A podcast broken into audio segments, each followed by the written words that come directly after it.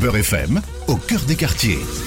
Bonjour, je m'appelle Kim, euh, j'ai un âge certain, je suis né un 22 février, je viens de Nantes, précisément du quartier euh, Beaulieu. J'ai aussi grandi à Bellevue, au Clotoro, voilà, plein de quartiers de Nantes et euh, aujourd'hui je suis sur Paris. Kim, parle-nous de ton enfance et euh, de ta jeunesse. Comment tu as grandi? Eh ben, j'ai grandi dans une famille ouvrière qui travaillait donc pour le papa à la biscuiterie nantaise, la BN, et la maman chez Lu, donc les petits beurres, donc un vrai petit beurre nantais, donc une famille plutôt modeste, issue de l'immigration euh, algérienne, arrivée euh, donc euh, après l'indépendance de l'Algérie.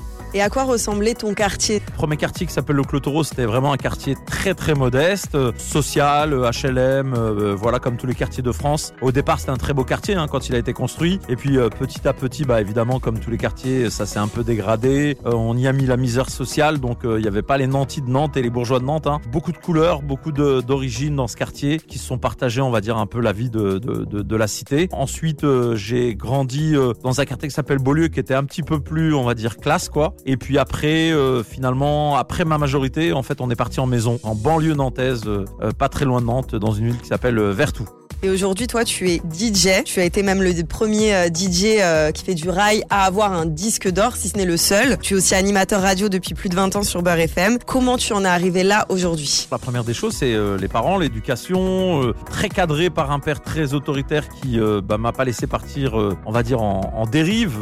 et puis après, je pense que c'est un héritage du papa qui était à la base illettré, qui est devenu délégué syndical. C'était quelqu'un, c'est quelqu'un qui aime bien parler, qui m'a amené dans le milieu de ce qu'on appelait la CB à l'époque, c'était de la radio, mais euh, dans les voitures, etc. Et donc ça me plaisait de discuter avec les gens, et je pense que j'ai dû euh, prendre le virus du, micro à ce moment-là. euh, et pour la musique, je pense c'est par envie de réussir, de, briller, de m'en sortir, et, peut-être de, de, m'offrir des choses que j'ai pas eu la chance d'avoir plus tôt.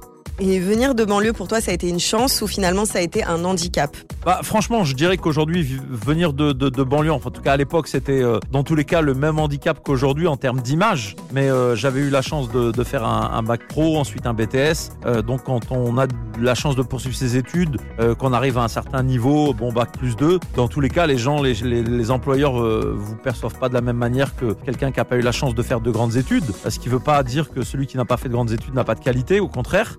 Après, euh, pour moi, ça a été euh, plutôt euh, un avantage parce que on, euh, dans, dans, dans la cité, dans les quartiers, dans la banlieue, il y a la débrouillardise, euh, il y a, euh, on, voilà, on est, on a souvent d'autres atouts dans, dans nos jeux euh, que ceux des gens qui ont eu la chance de vivre dans un dans le confort.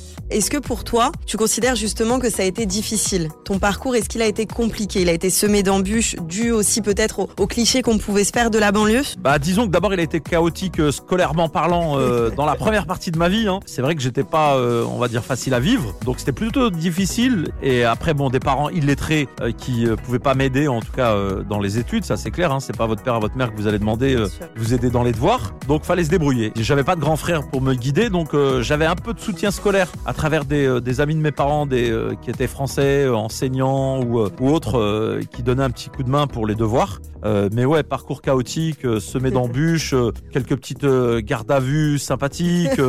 Ah, voilà, faut pas se Ah mentir. Il y a du détail quand même. Il y a du détail.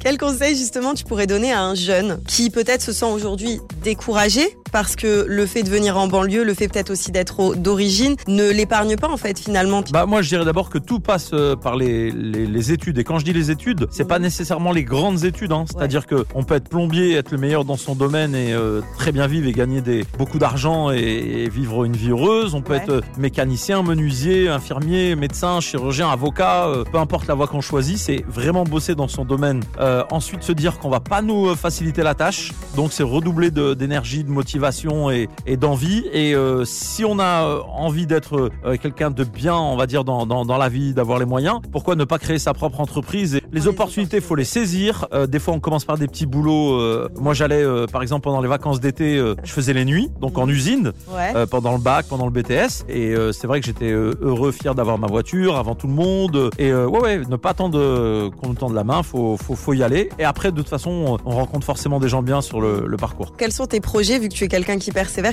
Ah bah écoute, euh, j'ai eu deux disques d'or, mon rêve, euh, avoir le troisième, donc euh, on va tout faire pour. Et puis euh, après, euh, mes projets télé, euh, émissions de télé euh, à venir, donc euh, en, en Algérie. Et puis euh, continuer à faire de la prod, de la musique, euh, avancer euh, en radio, euh, avoir les meilleures audiences possibles. Merci beaucoup, Kim. Merci et puis euh, force à ceux qui auront la chance ici de partager ce moment et qui seront euh, mis en lumière à un moment ou à un autre. Merci.